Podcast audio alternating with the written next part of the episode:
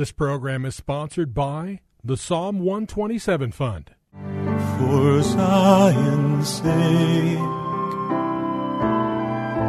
I will not keep silent. For Zion's sake, I'll not hold my peace. Welcome to For Zion's Sake.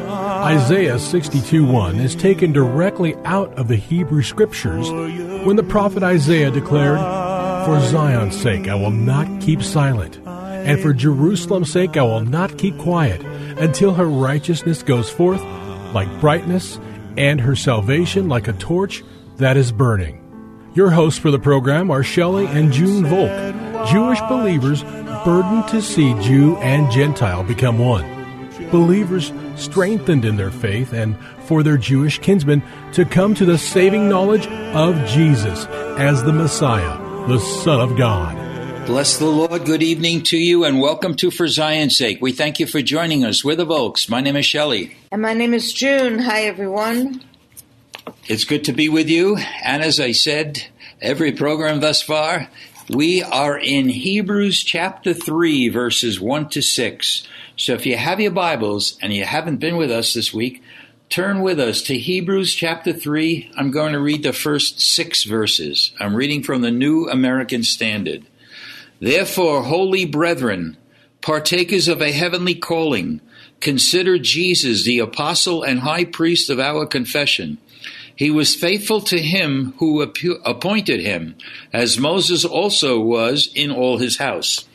For he has been counted worthy of more glory than Moses by just so much as the builder of the house has more honor than the house.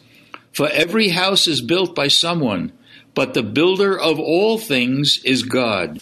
Now Moses was faithful in all his house as a servant, for a testimony of those things which were to be spoken later. But Christ was faithful as a son over his house whose house we are, if we hold fast our confidence and the boast of our hope firm until the end. These are powerful, powerful verses. And we've spent some time just looking and, and delving into the significance of verse 1, which says, Therefore, holy brethren, partakers of a heavenly calling, consider Jesus. We need to understand that Jesus sees us one way and he sees us as holy brethren. The Word of God says the Son of God is not ashamed to call us holy brethren. God said, Be ye holy as I am holy. And I believe one of the most significant attributes of God that separates him from all mankind is holiness, and he wants us to be holy vessels fit for the Master's use. On top of that, he says we are not just holy brethren, but we are partakers with him of a heavenly call. And we believe that what's needed in the body of Messiah today are people with a heavenly perspective, seeing things from a heavenly view, not from an earthly view. And even though we walk on this earth, we, our citizenship is in heaven. So we see also that a house is being mentioned many times, and we know that Moses was called upon to direct the building of the tabernacle, and he did everything according to the instructions of God. But Jesus is building a greater tabernacle. In fact, we are that tabernacle being built.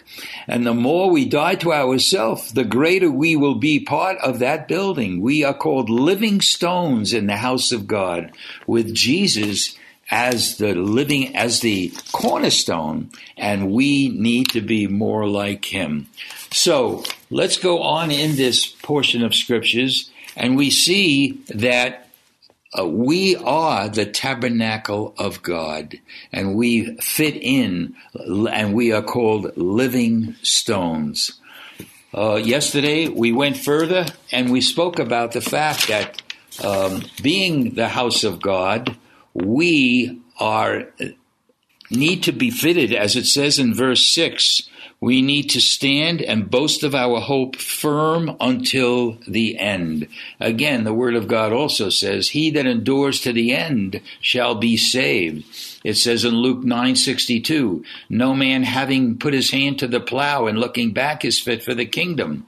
Revelations 3:21, to him that overcomes will I grant to sit with me in my throne, even as I also overcame and am set down with my Father in his throne. Uh, Philippians 1 6, being confident of this very thing, that he who has begun a good work in you will complete it until the day of Jesus. And Psalm 125 verse 1, those that trust in the Lord are like Mount Zion, which cannot be moved, but abides forever.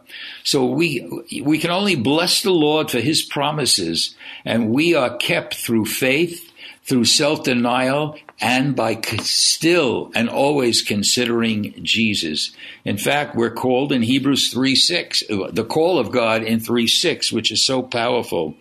Christ was faithful as a son over his house, whose house we are, if we hold fast our confidence and the boast of our faith a boast of our hope firm until the end. Junie, what an incentive to stay confident and consider Jesus so we will endure till the end. And as you were sharing during the week, our Jewish people looked to Moses. And aside from Jesus, Moses was the meekest man that ever walked the earth. But what's interesting is that Israel could see the acts and the ways of God through Moses. That's why Moses was so disciplined by the Lord, not being able to bring Israel into the promised land because he, instead of just speaking to the rock to bring forth water, he hit the rock, and that's not God's way. So Moses was like a demonstration. Jesus not only showed us his way, but he sent us his resurrected life. And we can be called holy brethren when we consider him and partake of the life that's resurrected in us. We deny ourselves, not choose what I want or I think or I like or I even believe. Lord, give me your mind. Lord, let me be your hands. Lord, bring your light that the darkness before me might be cleared. We can be his holy brethren which Hebrews 3 6 tells us he considers us when we partake and live the life of the Messiah, not our own. And it's really all about our relationship with God and really with one another. It's all about how Israel failed and how the church was warned in the book of Hebrews not to follow in the same footsteps as Israel, they didn't trust God. They didn't believe him. They kept living their own way and their own will and their own intelligence.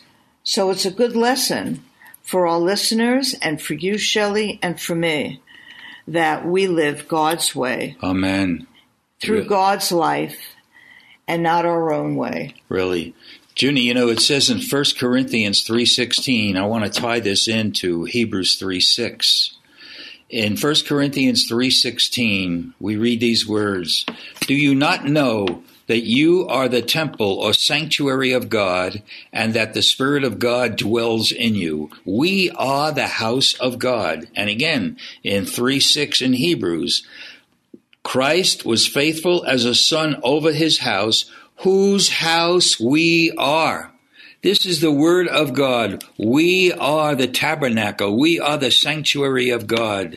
The Holy Spirit dwells in us. We are the temple of God, and the Spirit of God dwells in us. But this is a powerful verse, Hebrews 3 6, that uh, Christ was faithful as a son over his house whose house we are, then there's a very important word there. If, if we hold fast our confidence and the boast of our hope firm until the end. Junie, those two words, hold fast, are so important.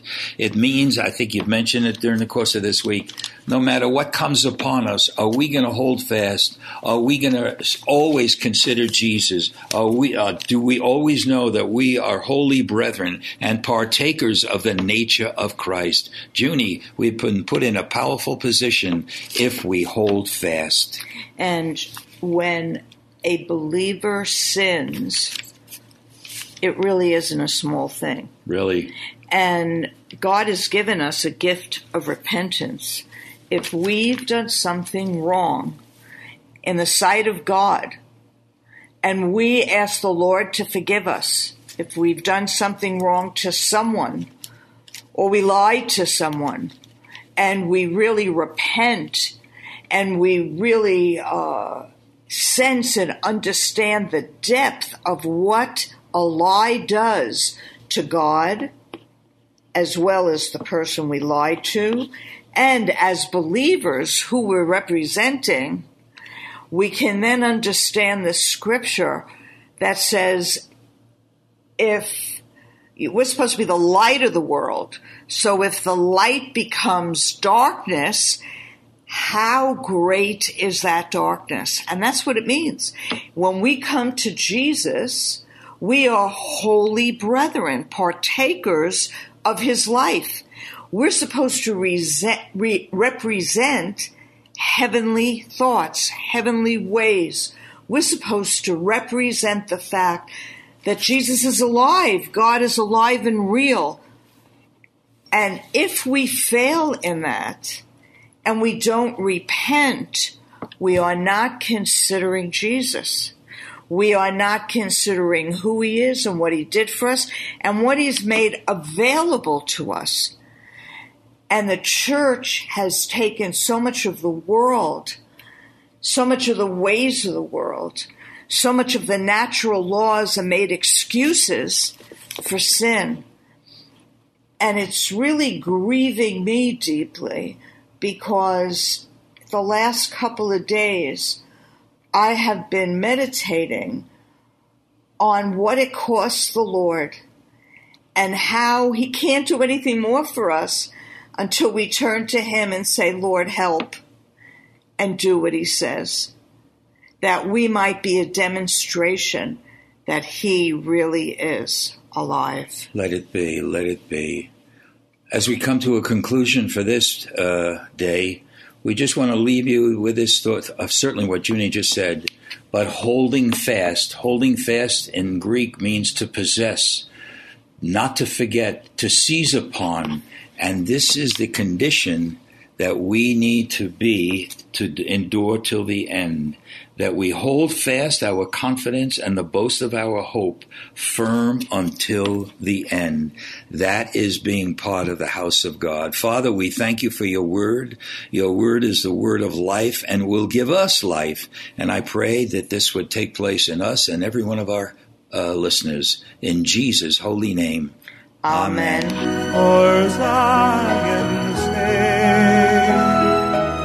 Thank you for joining us this evening. If you would like to get in touch with Shelley and June, you can write to them at P.O. Box 1784, Scottsdale, Arizona 85252. That's P.O. Box 1784, Scottsdale, Arizona 85252. And you can also contact them on their website, ShelleyandJuneVolk.com. That's Shelley and ShelleyandJuneVolk.com. Until next time, the Lord bless thee and keep thee. The Lord make his face to shine upon thee, and be gracious unto thee. The Lord lift up his countenance upon thee, and give thee peace. This program was sponsored by the Psalm 127 Fund.